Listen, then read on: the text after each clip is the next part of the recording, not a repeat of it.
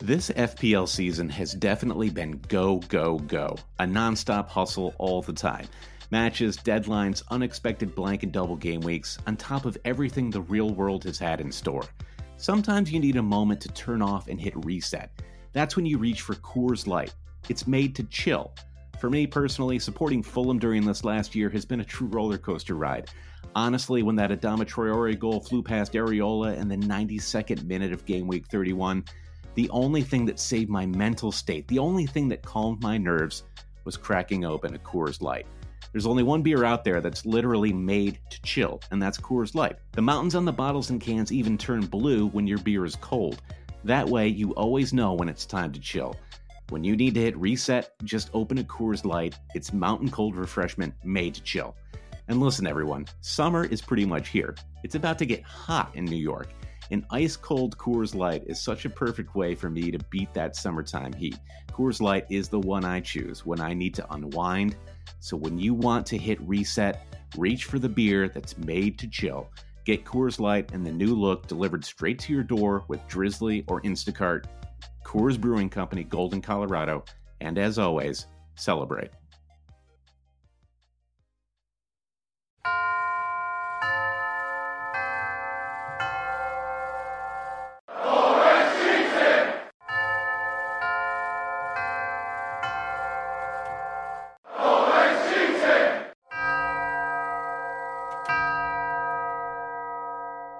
Hail, cheaters, and welcome to another episode of the Always Cheating Fantasy Premier League podcast. My name is Brandon, and I captained Aguero in Game Week 8, and I am joined by a guy who also captained Aguero. Josh, Josh, how are you doing? I'm doing great, Brandon. How are you? How close were you to the triple captain button? I mean, it's uh, easy. It's easy to say in hindsight. You were thinking about it. Yeah, we were talking about this earlier. It, you know, obviously, I think a lot of us are planning to hold the triple captain until week like 37 if we have that kind of self control, uh, or you know certainly a double game week down the line. Uh, there should be plenty after the FA Cup matches. Uh, but yeah, I mean, you know, you're not going to get even like in a double game week. The best you could possibly hope for was to get a 25 point haul, right? I mean, that I is bet, I bet five there, goals.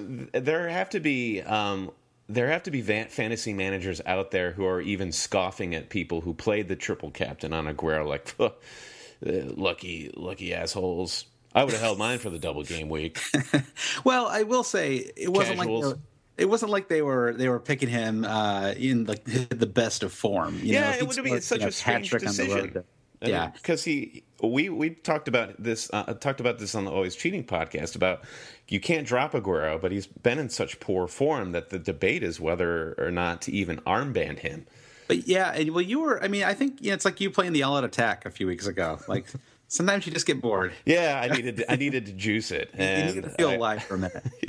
Yeah, yeah, exactly. And then this game week eight was exactly why we were all fearfully armbanding Aguero this entire time while he was uh, out of form. Yeah. because of something exactly like this. So it, it does prove our our fears correct.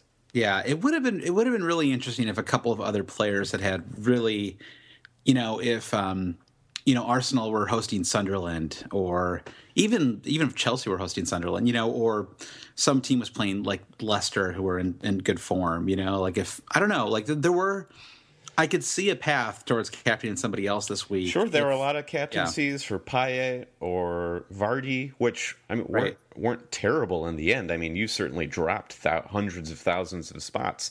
Well, this is the the incredible thing is um, it actually could have been a lot worse. I mean, he had you know you get 50 points from Aguero, and I feel like if you, if you have Aguero, if you're, if you're investing that much money in him, you probably I think most people will captain him this week. I wish we had the stats handy and how many people had him and captain him, uh, but certainly the majority, I would think. Um, and I think that um, it really could have been extreme if you know if uh, Mahrez had played and you know only picked you know if he'd come in like in the 89th minute and had one point and all the people who vice captain Aguero wouldn't have been able to bring him in. Or if you know Vardy didn't get nine points doubled or you know Payet got 10 doubled. It really you know it's kind of insane how much worse it could have been for a lot of people. In the end I mean it's 25 doubled but you know it's still you know it's not it's not insurmountable you know I was texting you during the uh, game about how 25 points somehow just didn't seem quite enough for a, a, guy who scores five goals in 20 minutes. Right. And, and then I was.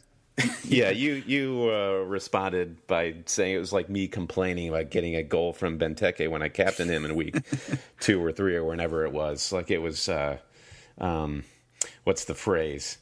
Uh, sour grapes. Yeah, or, or just yeah, being ungrateful. Yeah. but uh, so, what's your? Do you know your overall rank at this point, Brendan? After after what happened? I do. Yeah. So I jumped like a million spots, like literally a million. So right now my overall rank is 456,980. Okay, and that's respectable. Uh, yeah, going into the week, I was at least 1.5 million. I think it was actually closer to 1.6 million. Yeah, as as we've discussed in every previous podcast, it's, it has not been the greatest start of the, of the year for either of us. Uh, I jumped too. I jumped. I actually jumped 1.2 million spots, um, and I got up to 721,000. Now I know it's a it's a, it feels a little I mean, obviously, you know, I, I, had a, I, had a good week. I had 97. You had, did you have 102? Yeah, 102. So, I mean, anytime you break the century mark, I mean, the last time I broke the century mark was when uh, Suarez got four goals against Norwich City.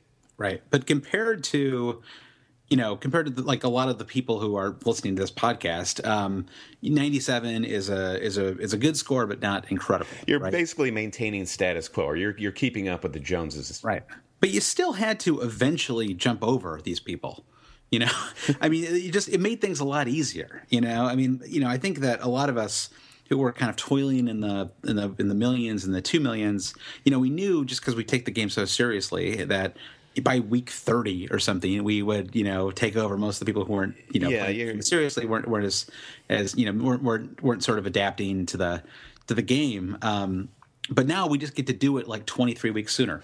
It's, you know, it's just, it's just more fun. Yeah, yeah. There has been a lot more excitement, but balance is starting to come back into the game. I mean, this this week, all of all of the heavy hitters seem to deliver, unless you were carrying Manchester United players like Martial didn't deliver, but Sanchez a brace to follow up a hat trick. Payet delivered. Pellè, who is gaining a lot of steam now, delivered. Mane, Mane Vardy, yeah. Ighalo.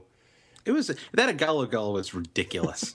well, we we will get to that goal and all the other ridiculous right. goals. Uh, we we are going to recap game week eight later in the episode. So coming up, we're going to give you the lowdown on our Hail Cheaters mini league. Um, who's come into the league? Who's doing well? Um, and then we have some we have some questions coming in from our Twitter feed at Hail Cheaters that we're going to answer. Then we'll recap game week eight, and we're going to close this with a special analysis since we're going into the international break, we're going to have a little downtime. So Josh and I thought we would give the listeners a little food for thought, and uh, we pulled together a lot of data on defenders in the FPL game. Yeah, we figured after eight weeks we would make some half-ass effort to bring some statistics into the podcast. so stats abound in this episode, and we're actually going to come back next week during the break, and uh, we'll optimize all your teams going into game week nine. So yeah, uh, let's talk about anybody who's injured, or who, yeah, we're, we're going to try to get a bring do a rundown of who uh, traveled the most too, uh, which could be useful. So it was a very special game week eight for all of us and the Hail Cheaters Public League. Josh, do you have the table there up in front of you? I have it here somewhere. Okay, yes, uh, I do. So we are now at uh, we're 102 managers in the Hail Cheaters League. Far out, yeah. A special welcome to new boys, David Underhill. Your team, uh, Pretty Mediocre FC, gets a special um, shout out because you are our 100th manager. So welcome, Dave. And then we've got Nathan Jerome with Pirlo FC and Pat Dudzinski with Patty Pool. So welcome, guys. We'll incorporate you in the next points update. so, Brandon, when we look at the top 10, it looks like outside of Isle of Bumbu with 89, uh, everyone had uh, over 100 points, well over 100 points in a couple cases. The high score was Brian White's Wildcard Beaches, uh, followed closely by uh, Mark Johnson's Stone Cold, Stone Cold, Stone Cold Stunners. That was a real mouthful. I don't know why that was. Well, you got the the stu and the stu. It's a it's a hard one. It's a, it's a tongue twister. It is. Yeah, exactly. I uh, yeah, I got I got I got do more mouth exercises before we start the podcast. Actually. I don't know if you were a WWF fan. Is this a reference to Stone Cold Steve Austin? Was that one of his moves, the Stone Cold Stunner? I, I, isn't like a Stone Cold Stunner just like a beautiful person, like a Stone Cold Stunner? yeah, it's like you, like you, Josh. That's right, Brandon. Uh, so uh, at the top is IX Trees Down, uh, Holden Colin Bothwell holding steady with 115 points. And what was what, what's most impressive to me is that he is actually 93rd in the world. Well done, so, Colin. Yeah. So 3.5 million people. He is 93. Uh, it really speaks to the competitiveness of the league too, which is which is uh, pretty exciting. Uh, and then uh, Reg Montereg is in second place um, again, as as he was last week. Actually, the top four are unchanged. Uh, and Hugh Patrick Campbell is in third, and uh, Pat Vivat's Hippo FC is fourth. Now, did Hugh Patrick Campbell steal our idea? Well, he didn't steal it, but last last week we talked about Nyam Nyam Nyam being one of our favored FPL team names. I can't remember. Did, did he have it before? Maybe I stole it from him. I, it's hard to say. Intellectual property has gone crazy in the FPL this year. Well, the problem is, you know, you can have multiple people with the same name. So this is why there were like three, like thirty thousand people that had "Why Always Me" about three years ago. yeah, yes, it's true. the team name, I, the new team name that I like is uh, Andy Lakeman's Coney Island Bebe, uh, and that's Kone K O N E Island Bebe, which is just great. And I love Lou Reed, so that was just fantastic. Yeah, great shout. Uh, I'm, I'm looking right now at Get Ritchie or Die Trying. That's not bad. Yeah, that's not bad. All right, so um, my duty this week will be to give special notice to uh, the people who are getting relegated this week, the lowest scores. Uh, Team Rocket down in 93rd spot with 31 points, and also just below him in 94th position, Ava Von Kulu is uh, also had 31 points. Yep, tough week if he didn't have Aguero. Yeah, there's a, there's a guy in our private league who he actually put Aguero on his bench this week, which like I don't even know what was going through his mind. And just by the sheer luck of Mahrez not making it onto the field, um, Aguero he still started uh, Yaya Toure. It was very it was very weird. Yeah, I just I, am not sure his his brain is functioning at capacity right now. he just got married. he did, yeah, so he's he's happy nonetheless. So you can still join the Hail Cheaters publicly. We encourage you to do so. The league code is on our Twitter page at Hail Cheaters, or you can find it at our, our, our website, alwayscheating.com. All right, Brandon, should we get to the game week? The well, week before, we do, before we do the game week, because I, I know you've got a lot of uh, things you want to cover there, we're going to go to Twitter, and we have some questions from our cheaters. So the first question comes from John Sharp and he says, I'm sticking with Walcott over Sanchez for now. Is that madness? Smiley face. You know, I don't know. Uh, I guess that's not a very insightful answer, but uh, well, I, I guess it probably is. But it's hard to say before the international break is over. If uh, yeah, if you look at the last two weeks, it, it surely is madness. That Sanchez five goals in two weeks, but everyone says this about the Arsenal midfield. The point, points do get spread, and you could you, you could easily see a game week in which Walcott comes to the fore and he gets his hat trick. He is the tip of the spear. It's you know the problem is it's not like it's a simple swap. You know you're talking about. I think Walcott's eight five and and Sanchez probably up to like 11-2 now. So you've got to find two point seven million in your team, um, which is not it's not always that easy. I, I actually think it probably I would probably be making a move right now to bring in Sanchez. I, I think it would be very risky not to have Alexis Sanchez right now, given given the form that he's in. Um, assuming nothing bad happens in the national break. I mean, the, the problem though is that he had this possible hamstring injury too. So I think that we'll know more next week. We can talk about that yeah. in the next podcast. Yeah, Walcott um, Walcott could be a short term solution. Like, say you, your squad needs uh, like full on surgery to get Sanchez in there. You don't want to be without Arsenal coverage. Yeah, and Walcott did could, did have a great match. But if you could turn like if you still had Hazard, if you could turn Hazard into into Mane, you know, mm-hmm. uh, that that would that would free up the money you'd need. Right. Um, you know, if you didn't, I mean, the problem is, you know, it's it's unclear. I guess without we, you know, we don't have his team in, handy. I think. Um, you I think it'd be worth it'd be worth downgrading a striker certainly to get that extra money too. I mean, I think there are. I would. I, so I think it's not madness, but I would be making a move to bring in uh, Sanchez. I certainly would want him over Walcott at this point. Right. I mean, are you thinking about this? With, I mean, you have Ozil. So what's your what's your feeling on this? I do have Ozil, and my feeling is I agree with you. Sanchez is the imperative um, you have to have you have to have. It sounded so like. that sounds like a that sounds like an action movie. Uh, yeah, it's the new Bourne movie, The Sanchez Imperative. or the Alexis imperative if or we want John this to play down in South America. The imperative. I, this Christmas, Sanchez is imperative. I justified having. Oh, I mean, and I got incredibly lucky with Ozil, um, who seems incapable of scoring goals this season, actually getting that goal, assist, and bonus points to allow me to just hang with people who have Sanchez. Yeah, I mean, he looked great. You know, I mean, I mean the he looked great for, as a as a player. You know, as a fantasy prospect, I Yeah. think it's still uh, still a little risky. I mean, he, he doesn't take a lot of shots on goal, so you're always going to. I mean, he's pretty he's pretty consistent. I mean, I think he's been more consistent this year already than he was last year in terms of you know what he's delivering. Yeah, Um, I mean, let's see, he's up to.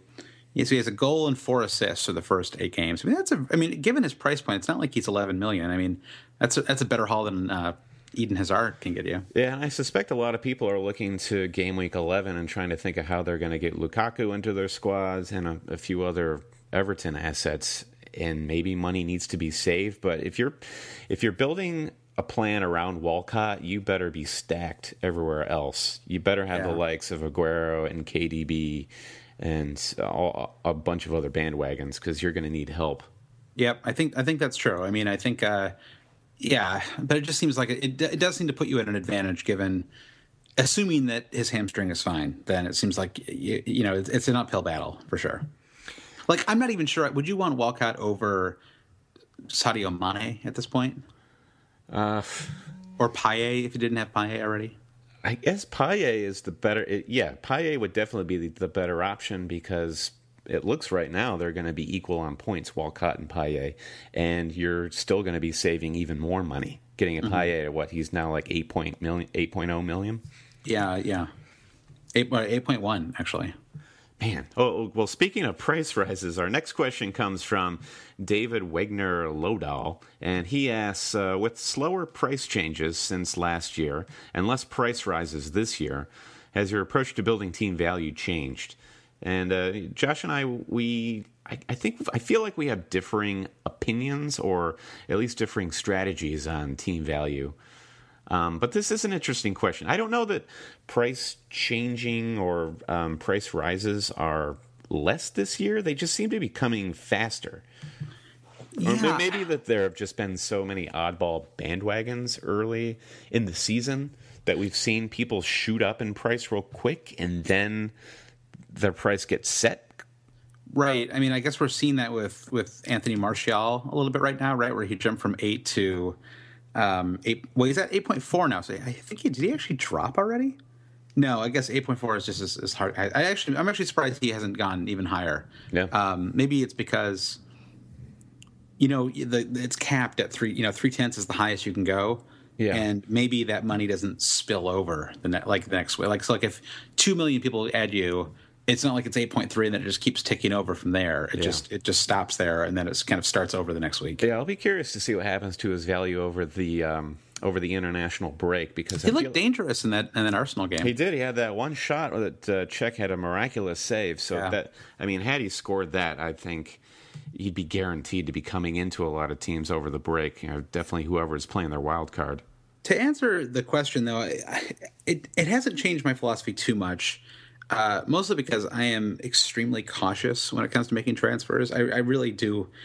I, I tend to wait until the last possible. I mean, it's basically like before. You know, as, as an American, obviously we don't have the morning to to keep tinkering. So it's you know like the like. I've made a lot of drunk. I've set a lot of drunk squads Friday night. Yeah, usually that. minutes before I fall asleep is when I set my is when I usually make my transfer, and even then I will sometimes wake up in the middle of the night and like start tinkering with my team again. Yeah. because I'm a crazy person. But I think uh, I don't know. It doesn't really. Um, They don't call you the Tinker Man for nothing. yeah, I, I, I don't, I don't feel like it's changed too much so far. Do I mean, do you feel like the, the prices have changed No, not, not in, a, in a way that feels radically different? I mean, I guess we- I- you know. no, If no. we had the, I'm sure if we had the stats, hand- I'm sure he's right, but I, it doesn't feel that way to me. No, and I finally got uh, early in the season. I was operating with a pretty healthy bank, like usually around a million in the bank, and I'm now at capacity. Like it's taken me to game week eight to be operating.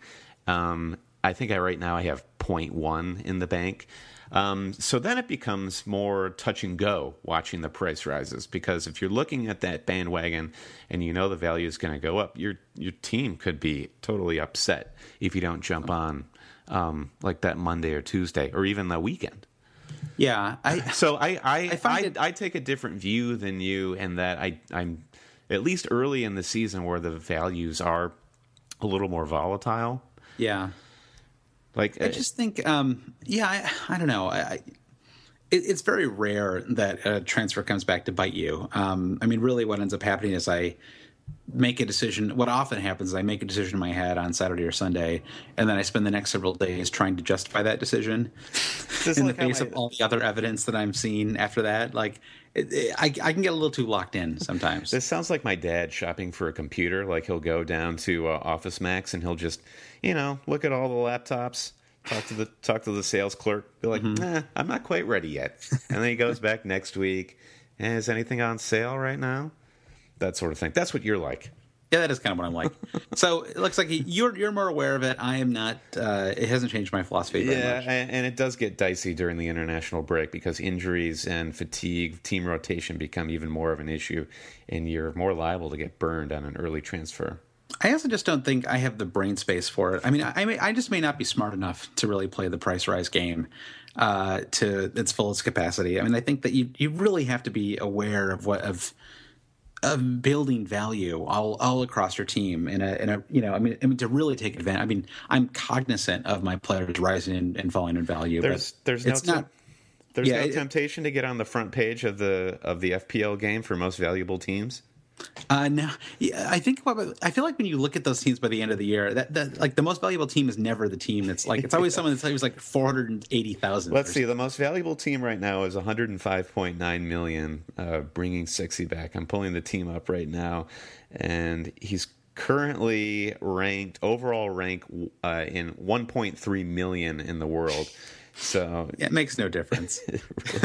I mean, it, the most valuable team. I, in general, I think, yeah, obviously, it makes sense to to to hop on early, and it just it buys you a lot of money that you can spend elsewhere. All right. Hey, so, um, everybody listening out there, feel free to reach out to us at our Twitter at Hail Cheaters. We're always on tweeting, um, answering your questions, or asking you questions when we have no idea what the hell to do with our team. So, listen, it's a, it's a give and take. All right, shall we get to the game week? Yeah, game week eight. It was a wild one. All right, so the first, uh, the early kickoff for us at seven forty-five in the morning. Did you bother get, getting up for this match, Josh? Uh, I Crystal Palace, West Brom. I did in the end, uh, and I'm glad I did. It was actually a pretty fun match. Uh, Did you watch it? I did watch it. Uh, yeah, I had Craig Dawson in my back line. I didn't really have any great hope that he'd get a clean sheet, uh, but Crystal Palace looked really good. Zaha, yeah, Zaha I feel like great. you were just yawning as you thought about that game. I was actually I had. I felt like I had a little burp coming. I had to repress it. I'm drinking seltzer water, so Ah, I apologize if you can hear any bubbles through my microphone. Um, yeah, I thought it was a really fun match. I was just as a soccer match, I, I enjoyed it quite a lot. I thought that Crystal Palace looked fantastic. Um, I mean, Zaha is such an interesting player. I mean, he is, you know, I mean, he's so fast. I mean, he this is the second week in a row where he's just m- murdered somebody. You know, He is. I mean, He- he, he's- he made Chris Brunt look so bad. I mean, because you know, Nyom on Watford, who he also destroyed last weekend, is one of the one of the top defenders in the Premier League this year. And uh, you know, Brunt is obviously a converted um, winger, and uh, he made him look awful. yeah, I mean Zaha is one of those players I kind of hate because he's like the king of the step over that's going nowhere. Um, and he, well, he, he But and you he- got to admit, his speed is is uh, Yeah, he what he excels at. difference. Yeah, he excels at getting into the penalty box, and I mean, think as you put out on the Hail Cheaters Twitter feed that he's the player that um, he looks dangerous, but he has zero finishing ability. Yeah, it, it's true, but you know, it, you know, gotta. Yeah, I don't know. I, He, I, I, I think another reason why I hate him is he has resting bitch face. he he looks really intense. Like his like his eyes got huge a few times in that match, like like so intense. Uh, and he's got like this really like um I don't know. Yeah, he's like he's got like no fat at all on his face. So it's like I feel like you just every expression is just like right right there in front of you. Yeah. So big takeaways here, fantasy wise, I think is uh, Cabaye is the real deal, and as Yeah. far as a midfield differential. Oh, I mean, huge value at 6.5. I was actually at 6.4 over the weekend, uh, just rose. Uh, yeah, three goals, one assist. So he's, he's on penalties. And with Zaha you know, terrorizing defenders, there's a very good chance that he'll be on, you know, that he'll have more penalties to take this year. Um, yeah, I just, I'm really impressed with the way, the, the, the whole team, just the way they seem to work together. It's really, you know, I mean, you got to give credit to Alan Pardew. Yeah, not a lot of people want to do this, but it, you know, you got to give him credit. Yeah. Uh, another concern though is a guy who we are all um, big upping, Sakho, who didn't even play this weekend. I was surprised about that. I, I yeah, I don't know. Um, I don't know if it was a fit issue or you know diminishing returns. I mean, he hasn't had a you know didn't have a goal or an assist in the three games leading up to this one, so maybe it was just a tactical move, just resting him. I don't think he's injured. Could it have anything to do with him having one of the stranger hairlines in the Premier League? I think it has everything to do with that. All right, so the, it's like a part that like starts above his ear. It's, very, it's like a comb over almost. yeah, with a shaved head comb over. So a great win there for Crystal Palace and Yohan Cabaye. Yohan Cabaye Good boy. Uh, yeah, and two straight clean sheets for the Crystal Palace defense. All right, so the next match uh, in the fixture list, Aston Villa Stoke. I don't know what we could possibly say about this other than Arnautovic continues to haunt us with his his uh, great but strange performances and his terrible top knot. Oh, I broke my my clean streak duck in this game. Yeah, congratulations! Hashtag yeah, yeah. save Josh. Hashtag uh, clean uh, it sheet. Was, it was getting ter- and I oh, and I, I this game was just it was like heading towards a nil nil the whole time. And I thought that's incredible. You're going to get two clean sheets because you had Micah Richards in your back line. Right? I'm getting emotional over here just thinking about it. Uh, yeah, I'm going to get two clean sheets. I'm going to I'm going to I'm going to break my duck wide open. Uh, that sounds that sounds like some real body horror. That sounds like something there. you do like around like Thanksgiving, right? Yeah. Uh, during, during harvest season. Uh, yeah, so you know, whatever. I'll I'll take I'll take the Jack Butland clean sheet. He's kind of been my star defender anyway. Uh, so um, yeah, not, let's let's just move on from that game. It's yeah, kind of a yeah kind of a yeah. So Bournemouth Watford one one. Uh, really interesting game in many in many ways. We saw the return of the Artur Boruc um, dynamic step over yeah. move. Shades of Boruc and Giroud uh, two years ago, I think. And I remember I actually had Giroud in my fantasy league uh, that year when that happened. It was it was a glorious. Oh goal. yeah, it was a huge gift. So um, uh, Glenn Murray gets his goal, but he also misses the penalty. Mm-hmm. And then uh, Gomes, who Her- Gomes, um, still like what a great goalkeeping asset in the FPL right now. Were you a little surprised that he took that penalty? I, I would have thought it would have been um, Matt Ritchie. Uh, I mean, I mean, not no, that I know enough about Bournemouth. yeah, I'm gonna you know, I'm gonna plead ignorance on this one. I was not surprised. I mean, I mean, Glenn Murray, like, you know, been on the team for four weeks you, versus you know Matt Ritchie, who you know led the league and or led the team and was it goals and assists last year? It was definitely assists. You'd have to guess that Murray was just crushing it on penalties and training, right? Yeah, I, I, guess so. Yeah. So but he missed, he missed, a bad penalty last year uh, near the end of the season, the game against Liverpool. So I don't know. Yeah, well, I mean, I guess it's just a one-time thing, but we'll see. I mean, all, all will be revealed when Bournemouth gets its next penalty. Will it be Murray or will it be Ritchie? Because Murray will certainly be getting the game time with Callum Wilson out. Right. Right. So yeah, uh, interesting match for on both sides. Uh, yeah, so Deeney is finally gone. I, it just it's ludicrous. That like he's still, officially gone from your squad. Well, I mean, I, I, haven't made my move yet for a week now, but he he is gone. Believe me. well, by hook or by crook, Troy Deeney will be off my team by next week. How do you get him out? Because he, he's worth like five point three million well, this, right this now. was this was the problem. I mean, you know, it's been a, I, the fact that I even have him is just insane. Uh, I mean, it, you know, it's not like it's been an utter. I mean, I've got three assists from him, so it's not like a complete disaster, but no bonus points or anything. It's clearly a big reason why I'm, you know, my season hasn't gone very well. Um, I mean, it's just based on his performing. He scored 20 goals three years in a row. Obviously, that was in the championship. He's on penalties. You would have thought at some point in the first eight weeks there would have been a penalty. Um, and you know, he then he then he got slotted behind Ighalo, and once that happened, um, you know, I mean, everything just became him setting him up, basically. Just imagine if Deeney was getting all of the Ighalo goals. You'd be so happy right now. I really, sad person. I really, it'd be a huge difference. Yeah, it would, really would be a huge difference. so the problem was, I actually couldn't really move him out last week. I mean, there was there were there were no good moves outside of you know possibly bringing in um, uh, Norwich's um, uh, striker, um, Cameron Jerome, which I wasn't excited to do. who, would uh, who would be? Uh, so I basically had to not make a transfer this week so that I could have two transfers next week in order to bring in Deeney. Because uh, there weren't any other moves I really wanted to make this week, and you know, it wasn't like there was um, um, I don't know. All, all, my midfielders had games that I wanted them to play in, so it wasn't like I could like this week. What I'm really seriously considering is just yeah. getting rid of Hazard, even though they're home to Aston Villa, just to free up enough money to turn Deeney into Pellè or possibly uh, Lukaku um, I haven't really decided what I'm going to do about that yet. This would be a good point for me to chime in and tell you that I did not make a transfer uh, per our, our, sort of dare in the last episode of the podcast. Mm-hmm. I did not make a transfer to get rid of my Swansea assets, much to my delight when Andre Ayew scored his goal against Spurs. Um, yeah. So yeah, i am feeling good with two transfers going into the break too. Yeah, and then John Sharp, remember on Twitter, he was the one who actually took the 12 point hit. Uh, he said that he got 27 points from the four players he brought in for minus 12 uh, versus the nine he would have had from the four that he got rid of. Well played, sir. Yeah, well played. I was, I was impressed. Speaking of well played, uh, this segue into the Man City Newcastle game 6 1. Sergio Aguero f- basically flipping the entire FPL table. It was incredible. Even my wife was impressed. like she was like, "What is going on?" Like she's like, "Do they have a goalkeeper? What's that?" uh, it was incredible. I mean, the first half they do have a goalkeeper, one of the coolest cool goalkeepers in the league. Tim Krul. He doesn't deserve cool. this. Cool guy Krul. Uh, Newcastle looked pretty good for the first forty-five minutes, and I lost another. I mean, this Kolarov thing is just an endless disaster. You broke Kolarov for everybody. I as did. Soon as I you broke, brought him in, I broke the game.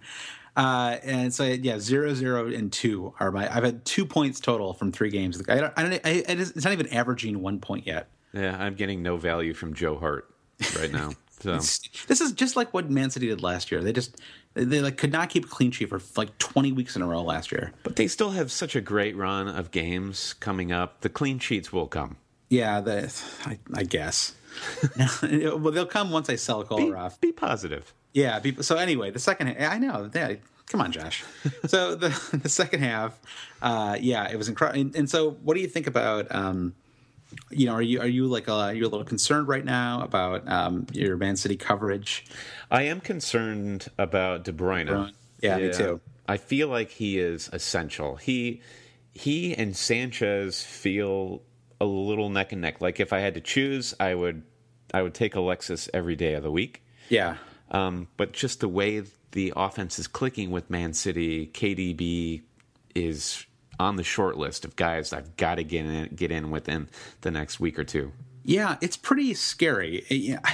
In the end, it may have worked out okay for me uh, because now if I if I bring out what I was really seriously considering up until because uh, I didn't make a transfer this week up until the you know right before the game started, basically, was uh, bringing out Hazard and bringing in David Silva, uh, mm-hmm. uh, who I thought was the better choice, and who did have two. Yeah, I, I, would I wouldn't have argued with you about yeah. that. So it was eight for Silva versus five for Hazard, which isn't you know that substantial. Um, but yeah, De Bruyne it looked incredible. You know, 15 points, uh, scored a great goal. Uh, he, shin, he totally shinned that. He was trying. I, I I posit that he was trying to get power out of that, and he mishit it. Well, it looked awesome, regardless. In real so, time, it looked awesome. So the, last, the last three weeks, he has 10, 7, and 15. So, I mean, he's averaging a little over 10 points right now. Um, yeah. Uh, so he's he looks. I mean, so he's 10.3. I mean, this is the thing is he's not cheap. So, um, I mean, you're gonna have to sell a very good player to bring him in. Yeah. Um, or possibly make two moves. or a garbage player like Hazard. Or a garbage player like Hazard. I know. Oh God, I don't know what is going on with Chelsea. So I feel like one of two options would have helped us in this game. Either Aguero would have gotten injured and given us license to just drop him from our squads, or he would have scored five or six goals. So yeah, so we got the. I feel like we got the better deal. The question is, I I think the game is more fun when you really are debating the captain choice. I mean, this is like it's it's a, it's such like sour grapes, like or, or whatever it is, like not being happy with what you have. Like obviously, it was awesome that he scored five goals it would not be a tragedy to me if he got injured in the international break. No. no. You know, I mean, as I, I, love him. He's a great player to watch, super fun to watch. But from a fantasy perspective, um, it's more fun when every week you're like ah, like agonizing over the over the captain choice yeah. or you know putting the armband on somebody automatic. It's just not as um, you know there's there's less creativity in the game. I mean, I, at this point, like one When's the next time you wouldn't put the armband on him? Like maybe maybe in the Manchester Derby in two weeks. Maybe. I mean, because that that the same week as the Manchester Derby, uh, Arsenal is um, at home to Everton. So would you possibly captain Alexis Sanchez in that game? No. See, but I think you have to. You know, I mean, I would. I mean, I, I would definitely think about it in that case. Uh, Well, par- par- partially because I'm look trying to at look at how Everton's performing, and look at how um, you you based on the United result over the weekend. Yeah, but Everton aren't keeping clean sheets, and and that that game is in uh, Old Trafford, I think, right? it is Yeah, so the don't know. fortress that is Old Trafford. the, the once fortress. We jest, right. we jest, we jest. We have to move on with game week eight before we uh, go into the five hour mark. All right, Norwich won, Leicester two. This game was uh, incredibly peculiar because our, our favorite guy, uh, Riyad Mahrez, didn't make it in, onto the pitch. yeah, very interesting. What up with that? No, I, nothing. I think. I think it was just a tactical decision, and I, I don't know if it was, um, if I don't know. Whatever. I would be totally- whatever he was thinking. I, I, I have you read any quotes? I, I haven't really read anything about why Mahrez didn't start. I mean, I don't think it was uh, anything more than a, a tactical choice that he made. I mean, it makes me wonder if he thought that Alex Neil. Uh, was you know going to be game planning for Mahrez, and that taking him out would change the. I mean, it obviously worked. Sure, right? Sure, absolutely. And uh, Ranieri, the Tinker Man, that's that's by reputation. I, I would feel better about this. fifth place right now. I mean, it's really impressive. It is impressive. It's great. I would feel better about this rotation though if it wasn't Marc Albrighton that was always coming in off my bench. Yeah, you've got to get rid of that guy, right? He is. I mean, and he's he's at he's at five point million. I mean, I, impossible to get rid of a five million midfielder. Yeah. You, I mean, it's like there's a good chance you're going to have him like in January. I mean, the major problem there is that, as we discussed in the last episode, that he is um, preventing me from bringing in Jamie Vardy, who continues his hot streak. I know it was a, it was a crazy week for for bandwagons. Uh, it just uh, they all worked I I don't know. except for um, Martial, I guess, which that bang was really more two weeks ago. I would be. I don't know. I, I I really like Vardy as everyone does, and he's looked really impressive. But I do wonder if there's going to be a, a drop off pretty soon for him. I mean, it was a penalty goal, Yeah. and it was a bit a bit of a soft penalty at that. So Yeah. it wasn't like he was bossing. You know, to be honest, I didn't watch the game, so I don't know how how dominant he looked. I would Should tell you admit that I, also. I guess we're not like pretending that we watch, you know, every single game, every minute of it. no. Um, speaking of not watching every single minute, uh, Sunderland two, West Ham two. Um, this f- Payet goal, give me a break, Pantilimon. You call yourself a professional goalkeeper? That was totally screwed me. I was watching that in picture in picture, and so You pipped it. So I, saw- I saw I saw the the there was a pretty good shot on goal, and I, I can't remember who who shot it.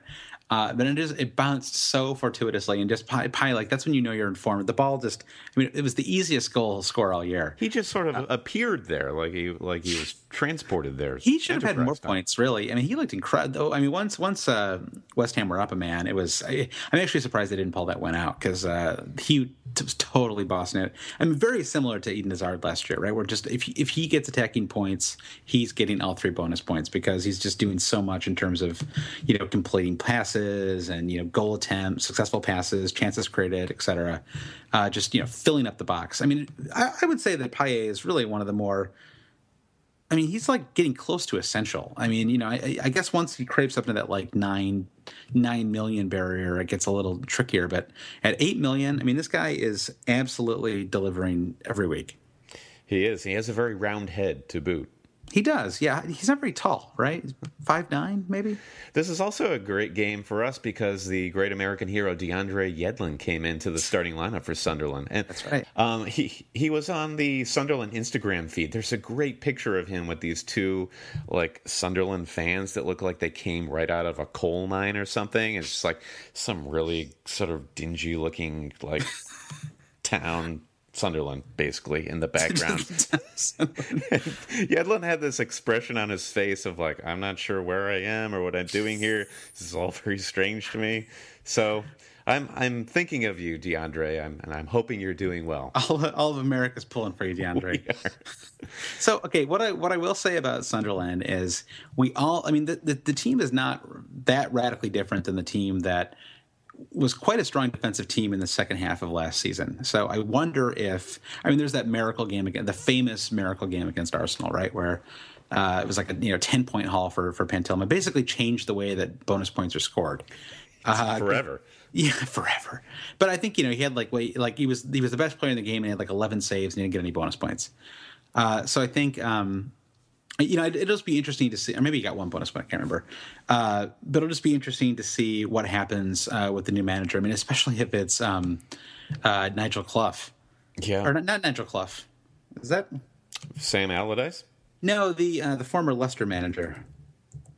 Oh, uh, uh, Nigel Pearson. Nigel Pearson, exactly. Who's yeah. Nigel Clough? I like, like, like, I think I like combined. You, you conflated every and... every English manager of all time into one name, Nigel Clough. Nigel Clough. That, that is the, that is the like perfect fake manager name for an English team. All right, uh, Chelsea won, Southampton three. Uh, this is the point at which. Oh, so, I... sorry, just to uh, Brent, just to go back briefly. Sure. So it'll be interesting to to monitor Sunderland assets when they bring in Nigel Clough. yes. and just to see if if they become valuable again, because a lot of them, they're, they're like the price is very low on a lot of these assets now. So it, you know, they're like it might be a bandwagon you want to jump on quickly if it looks like they're they're turning around, but. I mean, obviously, you couldn't do that for the next couple weeks because it's that team is a disaster. Have you been reading Harry Potter recently? I'm wondering if Nigel Clough is like a member of Ravenclaw or something like that. uh, I don't know. It does sound like a. I think he's Huffle, Hufflepuff. Hufflepuff. I'm sure that's a thing. Okay, so Chelsea won, Southampton three. This was the game at which I think my uh, wife threatened to move out of the house because I went absolutely bananas when Pellè scored that goal. Um, he's been. I mean, he's he's left it less a differential now, but I feel like he's the one attacking differential in my team that has actually worked this season. Sure. Yeah, um, totally. Very underrated. His hold up play is is positively brilliant. It's interesting how similar Pellè and Giroud are. You know, because Giroud will often hold the ball up and then lay it off to Ozil, Cazorla, mm-hmm. you know, Alexis Sanchez, and you see Pellè do that right now with with Mane and Tadic. And um, I mean, just the way they're all linking up together, it's, it's really it's beautiful. Yeah, I was terrified when Mane laid that ball off for Pellè to score that third goal because Pellè's finishing is questionable at times, mm-hmm. and when he scored it, I, I, just could not, I couldn't believe it. So Chelsea look like, uh, continue to look like total dog shit, and Hazard has got to go from both of both of our teams. Um, there's no way we can justify his um, more than medi- eleven mediocre million. results yeah. at, at, that at that price. Yeah, so um, he's he's got to go. Yeah, I mean Pellè is 5.1 million with five goals and five assists. Or did I say 5.1 million? 8, yeah. 8.1 million with uh, five goals and five assists. Um, has only gone up a tenth and actually dropped to 7.9 for a couple weeks. And all, I mean, it's incredible. I mean, he is uh, very consistent too. I mean, only three out of the first eight weeks has he not delivered something. Yeah, he's such a great package. He's delivering that like Peter Crouch ability to just lob the ball up to him and he'll knock it down. I mean, yeah. like guys like Andy Carroll and uh, Crouch, Crouchy, and uh, Fellaini. He's, he's, on three yellow cards, so that is there's a slight concern there. It's just you know something to keep an eye on. Um, I feel like he had a yellow card problem last year too, so uh, yeah, he had six last year, so you know, not a huge problem, but something to keep an eye out for. Yeah. So Southampton on the ascendancy. Then we have the uh, Merseyside der- derby. Everton won, Liverpool won. Uh, this this was uh, perhaps Nathaniel Clyne's last game in my squad. Um, it's been it's been real. It's it's been a real three game three game ride, Nathaniel. But uh, we must part ways. Brendan Rodgers is gone though, so I don't know what to think. Yeah, it looks like Klopp is coming in. I love Klopp. I am very excited about this. I'd say that Liverpool are kind of my second. I mean, I like I like Arsenal and Liverpool. It's like the, I'm like the most cliche new American fan. Uh, but I mean, oh, Klopp and Liverpool. It is such a perfect match. Those two teams. It is. You know, two two great personalities. The the great fan culture, and then just uh, a man. Dortmund and Liverpool. Dortmund and Liverpool are kind of similar in terms of their their you know the the way they get the the kind of the amount of money they have. I mean, yeah. they're not they're not quite at the at the upper upper end of things, but they're they're close. I mean, you could you could you could win the league at Liverpool. It, you know, I think that I mean the money is there to do it, but it can't just you can't just throw money at the problem. You're going to have to be pretty clever. So Liverpool is still very uncertain here, but in terms of Everton, they they continue to look really good, especially Lukaku. Yeah. Is it too early to start putting in putting our game week 11 plans in motion? I don't think so. I mean, I think that Lukaku is a, a is a very. I mean, the question is, do you want Lukaku or do you want Pellè right now? Because uh, Lukaku is actually a little more expensive, and I like the fixtures the next few weeks for Pellè a little more than Lukaku. Mm-hmm. Uh, let's see here. Southampton is um, so in the next four weeks. Uh, Sunderland are, or Southampton are home to Leicester, uh, then they're away to Liverpool, and they're home to Bournemouth, away to Sunderland, home to Stoke. I mean, four of those five fixtures are excellent. Like they're excellent for defenders, they're excellent for attackers. Definitely worth making some Southampton investments. Uh, so I, I, I, I still feel like I would maybe start with Pellè and then move over to Lukaku Yeah, yeah. because that, that'd be such an easy move. I mean, you're talking about you know two tenths. It would be. You'd be making money. Well, you you lose a little. I mean, you need to keep two tenths, I guess, in your bank, but that that's usually a pretty easy move. All right, so we're looking ahead to Everton. Then uh, we have Arsenal 3, Manchester United 0. Uh, sorry to all you managers out there holding United assets. Martial didn't do anything. Darmian got a yellow card and was subbed out at halftime. Yeah, we talked about Alexis already. He looked incredible, as as did Ozil. Yeah, Ozil, as we all know, I persist with Ozil. Um, if I could turn him into Alexis, I would. Uh, but this game was really encouraging. Though there was one scene in this game that was a great illustration of the two the two sides of the coin, the Ozil and Alexis, where Ozil uh, demanded to take that free kick just outside the 18, and San- but Sanchez really wanted it, and you could see him gesticulate to Ozil like, "You get one, I get one. You get one, I get one." And he- Yeah. and then he decided to walk away, and Ozil just slammed the shot right into the wall. so it, it is a little terrifying because San, you could see Alexis is out there to score goals and to win the game for the team, and Ozil, for how good he looked, he still just looks tentative uh, in Yeah. terms of in, in front of goal. That's a great. It's a it's a very good illustration of the the difference between those two players. I mean, Alexis is just so relentless. yeah. Um, and he, I mean, this is and this is really, I guess, what it comes down to you know, in terms of the Alexis versus everybody else on Arsenal question. You know, specifically Alexis and uh, and um, Theo Walcott. I mean, I just think that that kind of relentless, like that, like pursuit of goals is.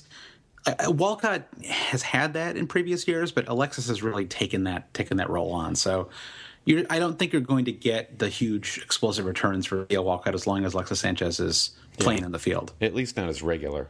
And certainly in the form he's in. Yeah. All right. Uh, Swansea two, Spurs two. Yeah, Andre is Ayew. Yeah, Ayew looked good. Uh, this was uh, I don't know if you saw. I posted this on the Twitter feed. Uh, I mean, basically, Christian Eriksen had two free kicks, and he, I mean, he is so good at that specific That, thing. that, fir- that first one though, what was Fabianski doing? I don't know, but the you know Gylfi Sigurdsson's like this too. Every now and then you'll see Gilfie line up for a free kick, and it just like it would like the odds are like ninety nine out of hundred he's going to score because Yeah. it's just you know. And, then same thing with Eriksen. I mean, just the way like his he's so solid on free kicks that it was just like, well, these are both goals, and I actually predicted them to my my wife uh, both times. I said he's going to score on on this one, and then it happened like forty five minutes later. I was he's going to score on this one too. I guarantee it. uh, in both cases, I mean, it wasn't even close, really. I mean, I, I don't think uh, Fabianski was within like two feet of him on either goal. I'm in no way enticed to bring him into my squad though. Yeah, I'm not really either, but I, I feel like it's. Yeah, I'm not really either. it's Well- it's kind of tempting. I mean, he has uh, so he has two goals and two assists in the last three games. Uh, he's eight point three. I just who would you want instead of him? You know, I mean, you, I'd rather have a Man City midfielder. I'd rather have Payet. I'd rather have uh, Mane. The fixtures do actually look pretty good for for Spurs, um, especially after the Liverpool match is over. Uh, Bournemouth, Aston Villa. Well, the three out of four. Bour- Bournemouth, Aston Villa, and then, then it gets a little trickier. Um, Arsenal, West Ham, Chelsea. Yeah. So uh, uh, for everyone fretting out, out there about Tim Gomes, the- Poor Tim. he's going to survive at least one more game week, right? Because they're home to Stoke next. Yeah, but it did not look good for Gomes. I don't know if they're game planning more for him or if he uh, just isn't. I, his confidence, that he- he- yeah, I don't He's know. not that good. he's he's pretty good. I I, I don't know. I, I like I like his movement. I like his I like his strength. Um, but yeah, just his runs. He wasn't. I don't know. Just it was not working for him this game. So we're going to preview game week nine when we come back next week during the break. But um, that is basically our our uh, highly impactful analysis of game week eight. It's going to carry go. you through. Uh, but right now we want to hit you with a boatload of stats um, because the people asked for it. They did. Uh, so, so, Josh, you spent the whole day basically I, putting no, together this no, incredible just, spreadsheet. I went to, um, I used all of my, I, I, I, took full advantage of my Fantasy Football Scout membership and uh, pulled a bunch t- of. I have to tell you, Josh, my Fantasy Football Scout membership this season is much like a gym membership. like I purchased it with the best of intentions, and I yeah. think I've uh, used their tables once or twice they have a real problem with their rate my team system right now. It is it is not adapting to 2015, 2016 data well enough. And I mean, I, I absolutely love that site, but um, it, I, I found I, I, oh anyway. The, the point is, I pulled some good data from the from the website.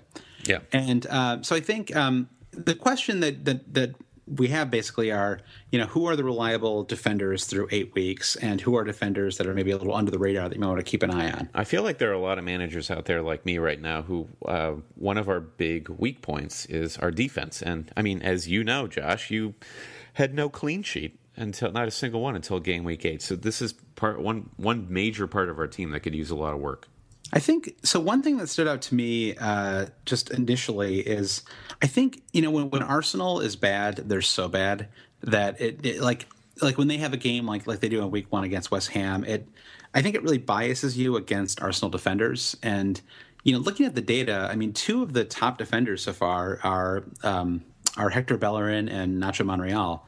And you know, Monreal in particular is you know going to be starting every week probably. I mean, unless uh, unless Gibbs can can break through. Uh, but it looks like Gibbs is basically on you know Capital One Cup duties right now. Yeah, and Bellerin was the man. I believe in real life, Bellerin is still the man and way better than Monreal. But this season, it's all Monreal. He has two assists. Um, he's on five bonus points total. The same with Bellerin. Yeah, I mean, there the successful pass number for Monreal is incredible. He has 362 successful passes so far, 173 touches in the final third, which is which ranks him in the, the top 10 defenders. Mm-hmm. Um, right up there in recoveries too, uh, in the top five in recoveries. So just a lot of he's doing it. You know, basically there there are two different ways that you can gain points as a defender. Right, you can either uh, be you know creating chances, uh, completing a lot of passes. Um, you know, or obviously getting goals or assists, or you can, um, you know, have lot of you know clearances, recoveries, win tackles, and it's very rare to find players who are who are doing both. Yeah. Um, and there are a few players that, that, do seem to stick out, and um, you know, one of them is is Kolarov, which is kind of an obvious thing. So there's no point in dwelling on it too much. I mean, basically, if you're, you know, it Kolarov is, you know, as long as Gaël Clichy is out, Kolarov is the most valuable defender in the league because there's some goal threat, there's some assist threat. He leads all defenders in bonus points. Uh, despite what's happened the last couple weeks for Man City, he looks, you know, I mean, he's he's all around the the outside of the uh, the, the box. Absolutely, absolutely. I'm surprised he didn't get any points um, this past game week. Yeah, I I, I was too. Um, he, he, had a couple chances too. I mean, he laid one out for. Uh, um, for Wilfried Bony uh, that he almost almost scored on. Uh, leads all defenders in successful passes.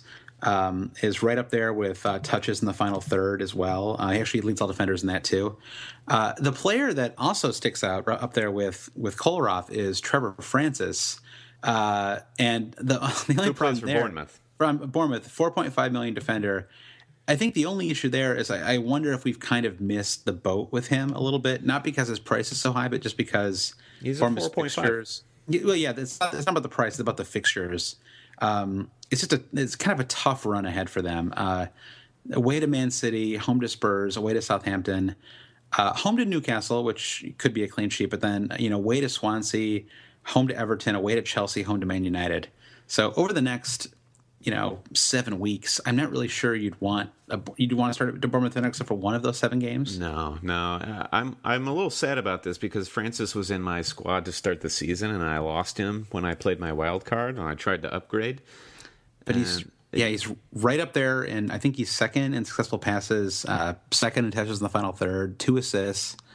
I mean, it might be worth. I mean, if you if you do, if you haven't wild carded yet, I think you'd be worth bringing in because there is enough attacking threat there that mm for a 4.5 million midfield. I mean, you you cannot get more value from a 4.5 midfielder than you're getting from from Francis. This is a weird one, though. Um, looking at touches in the final third, coming in third with 187, Amavi for Aston Villa. Yeah, um, it, it's it is it is kind of wild. I mean, I can't even can, I can't even fathom a world in which I'd bring in a Villa defender, particularly one that costs 5.0.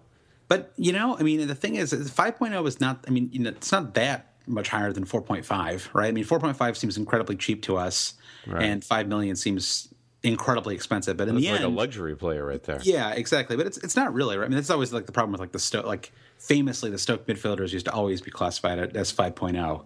You know, defenders. and there were this now, yeah. What did I say? Midfielders, yeah, defenders, of course.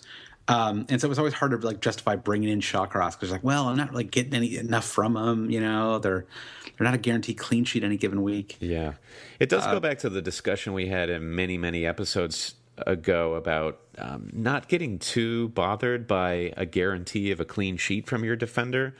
And looking at this data, it really helps um, you make those decisions of of where else you can get points from your defenders. And this season, because you're, you're, seeing it with with the, with the Mavi. I mean, you're seeing he's, he's so he's, he already has four bonus points this year, which I didn't realize. Uh, two assists off of one clean sheet. Yeah, off of one clean sheet with but two assists. Uh, it's created seven chances uh, which puts him somewhere like in the top 10 or so, I'd say, for defenders. Um, third in touches in the final third uh, is also right up there in defensive stats, though, too. Um, I think he might actually be. Let me see if I can pull it up here. He is so he's second in the league in recoveries, um, and uh, right up there at the top in tackles one too. So he's he's doing it on both ends. Hmm, that's that's provocative. Getting it to get it done. now, what about Manchester United? because um, we have a few options there, like Darmian and Smalling. Um, yeah, but you, with, you've got some stats here about yellow cards, though. Well, the, yeah, the problem with Darmian is that he's he's on four yellow cards. I mean, obviously, a lot of people would be hard, have a hard time bringing him in anyways. Because he's got a negative one um, at Arsenal. Uh, I do think he'll be consistently starting for Manu despite going off at, at halftime. Yeah, presumably uh, he'll earn out over the course of the season. Right, but you know he's at five point eight. Um, well, I, I, think we're still not totally sure what we're going to get from Man United. Uh, you know, without without Luke Shaw, um, that Arsenal game was it was kind of an outlier, right? Because they actually looked much better in the second half, and there was just they, they blitzed him in the first half. Uh, it's true, but um, you know, I think that if you were willing, if you have the money, Chris Smalling would be the way to go. If you had the extra 0.5 million, because um, he you know he's getting he's getting more bonus points. Uh, he's really getting it done at the defensive end. Uh, he's right up there in clearances, successful passes, uh, recoveries. You know all the things that that factor into getting bonus points. So if Manu keeps a clean sheet, Chris Smalling's going to be at the top of the bonus point list. Uh, Jeffrey Schlupp from Leicester City you weren't even aware that this guy was a defender for how often he gets forward for Leicester. Yeah, I, feel is he out of position or does it just seem like he is? I feel like he's all over the field. Uh, I I haven't studied their lineup enough, but I do feel like he plays up um, on the wing more in a midfield role. Um, but but yeah, he is he's always on the ball in in the final third. So um, yeah, so maybe he's he's one to keep an eye out for too. Um, although I mean, do you? just could you could you I already like, have too many. I already have too many Leicester people. I know. Play. Could you could you justify bringing a Leicester defender? Uh, so there are a couple. So we we talked about uh, Francis already in Bournemouth. Uh, there are a couple other 4.5 million midfielders that I I've seen talked about in the forum, but just to just to on various forums, but yeah, just to highlight could, them again. If we could pinpoint some of the the potential options to bring in at 4.5. Yeah. So I think um, speaking for you know, I'm asking for a friend. Okay, uh, Souaré on Crystal Palace is one who, um, I mean, he, he, he passes the stat test and the eye test. Um, already has an assist on the year, um, top ten in chances created, um, completing a lot of passes, and it's just all. I mean, he, it's sort of like Schlupp. He's just all over the the the attack. Yeah, uh, seems very central to the attack. Um, His stats are that, a little skewed because Joel Ward, who is comparable at Crystal Palace, also priced at 4.5, has been out injured, and he was dynamite to start the season.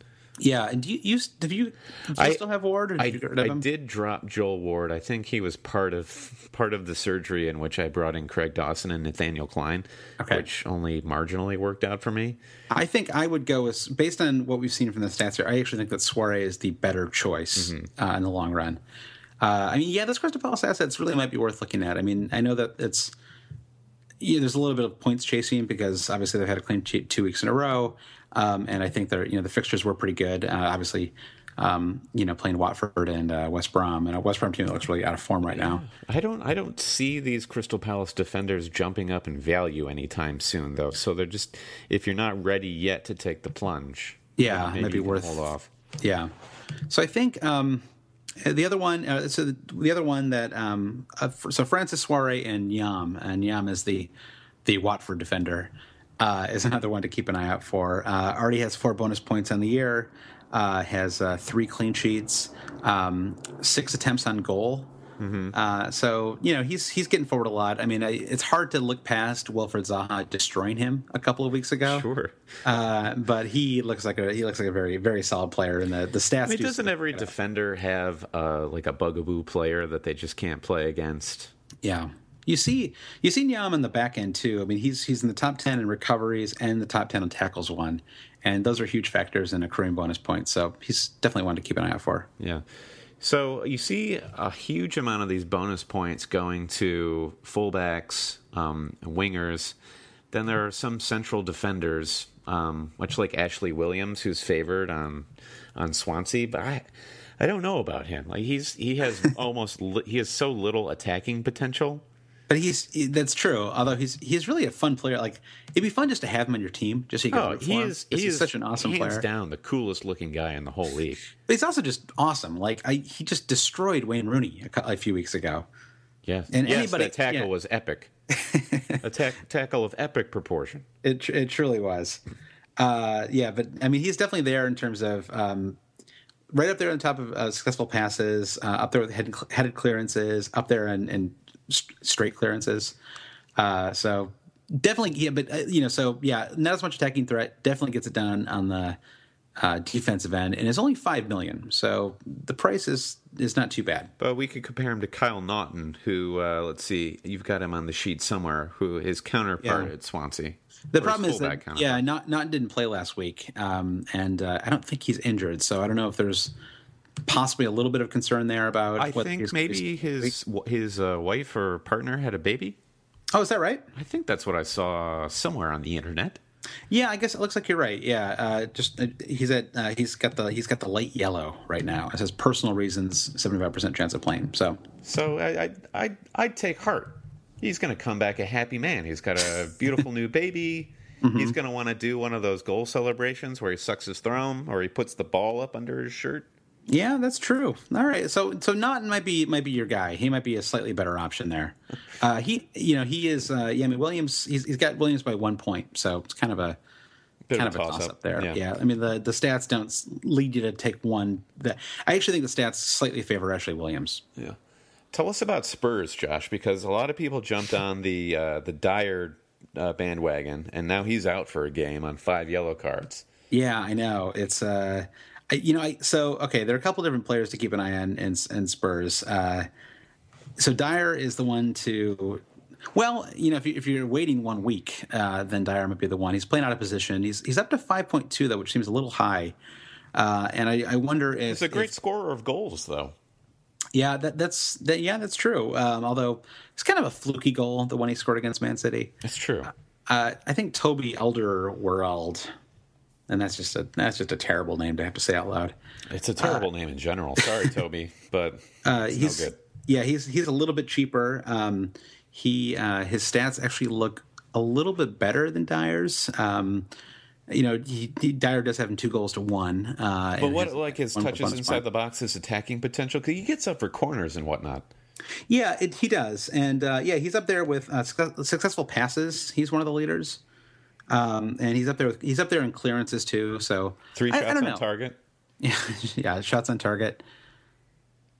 So like he like he's just shooting the ball at Matt Targett on Southampton. It's, it's, it's, total asshole. yeah, that's it's a weird. I shouldn't have pulled that stat because it's very. Uh, I mean, if you look if you look at this, uh, there are at least fifty percent of these defenders have taken shots at Matt Targett. uh, and he's not even going to be starting anymore, so it's not that relevant. So you're looking to bring in. You, said you were you were heavily considering bringing in a Southampton defender over the break. I am, and so the question is, which Southampton defender is is the one, uh, the one that you'd want? And so the two that I'm looking at right now are I'm I'm I, I'm still a little concerned about Cedric just because it doesn't seem. I mean, like he he's been subbed out at halftime a couple of times. He didn't start one week. You know, he's he's the. I actually think that Ryan, Ryan Bertrand might be the player to look at. Uh, he's down to five point three because he was injured the first several weeks. I, I know, you know, guaranteed to start every week. Mm-hmm. Um, you know, just push Targett right off the starting pile there. Yeah. Um, and so this, you know, it's hard to look. You know, the stats from this year don't give you a very representative picture of how well he played last year. Uh, you Which know, was he, very well. Yeah, he and Nathaniel Clyne were just you know bossing it on the wings uh, for Southampton last year. Uh, so you know, five point three is also a bit of a difference. That was the greatest double up in history. Bertrand and Clyne. It really was. I, I had Forster and um, Forster and Clyne for like seven weeks in a row, yeah. like from like game week six to thirteen last year. It was glorious. Yeah, basically, just printing money over there. But I mean, you know, bringing in a, a Southampton defender does seem to make a lot of sense because home to, yeah, I guess that Leicester team does score. So I don't know if that's a, that's not the, it's not a perfect fixture, but certainly one they keep a clean sheet in. Yeah. Uh, you know, then home to home to Bournemouth, away to Sunderland, home to Stoke. I mean, those are all clean sheet possible. I'm a Van Dijk fan. Uh, he's already Van, he already Van, has Van a goal. And uh, he, he he just he's another he's like in the Ashley Williams category of guy who just looks fucking cool. Yeah, I think it's Van Dijk, though, not Van Dijk. Uh, Van Dyke. Okay, fair enough. All right, whatever. Doesn't matter. you say you say Dyke. I say Dick. so his stats, um, they're not. They're not also not super representative because he, you know, he was a um, he came in in the transfer late. Came, transfer came in in the transfer window. Yeah, he's only played uh, four games so far. He came in in week five, and uh, yeah, already has a goal and three bonus points. And uh, five point five is fairly reasonable. Yeah, I, I, I wouldn't disagree. I would swap Nathaniel Clyne for uh, Van Dyke in a heartbeat. You wouldn't think in a Southampton minute. But you, you, think Van Dyke over Bertrand is where you'd go? Uh, I think that might be where you and I differ. All right. Yeah. We'll see. This will be our new um, Shelvey versus Ayew contest. Yeah, exactly. uh, I think I'm going to win that one. uh, yeah, well, you know, I got a I got a Shelvey assist over the weekend. Thank you, Harry Kane. Mm-hmm. All right, so that is. Uh, I don't really, you know, I, I, feel like we could tinker with this grid, whatever, but uh, forever. We could. But, There's uh, so much information here, but so uh, let us know how we did with that analysis. Hopefully, that was helpful. Hit us up on Twitter at, at Cheaters if you have anything to add to the discussion. Yeah, that was our first run through. I think we can. We'll we'll tighten that up as we go.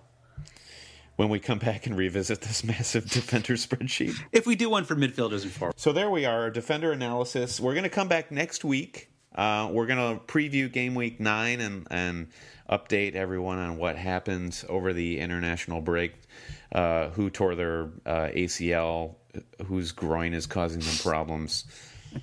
who had, we're, actually going to bring in um, that Chelsea doctor to give us an update on how everything's Ooh, going. Yeah, nice. Yeah, nice. how played over the week. She needs a job, and we're here to help.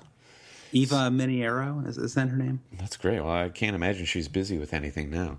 Nope, just just suing Chelsea. That's that's pretty much it.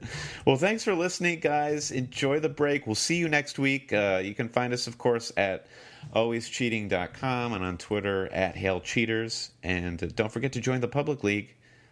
All right, Brandon. I will see you next week. Yeah. Thanks, Josh. Bye. Bye.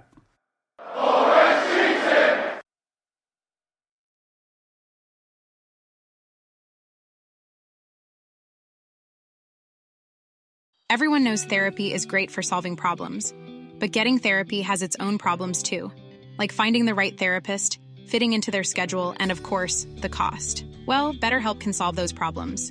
It's totally online and built around your schedule. It's surprisingly affordable too. Connect with a credentialed therapist by phone, video, or online chat, all from the comfort of your home.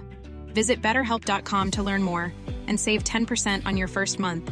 That's BetterHelp H E L P.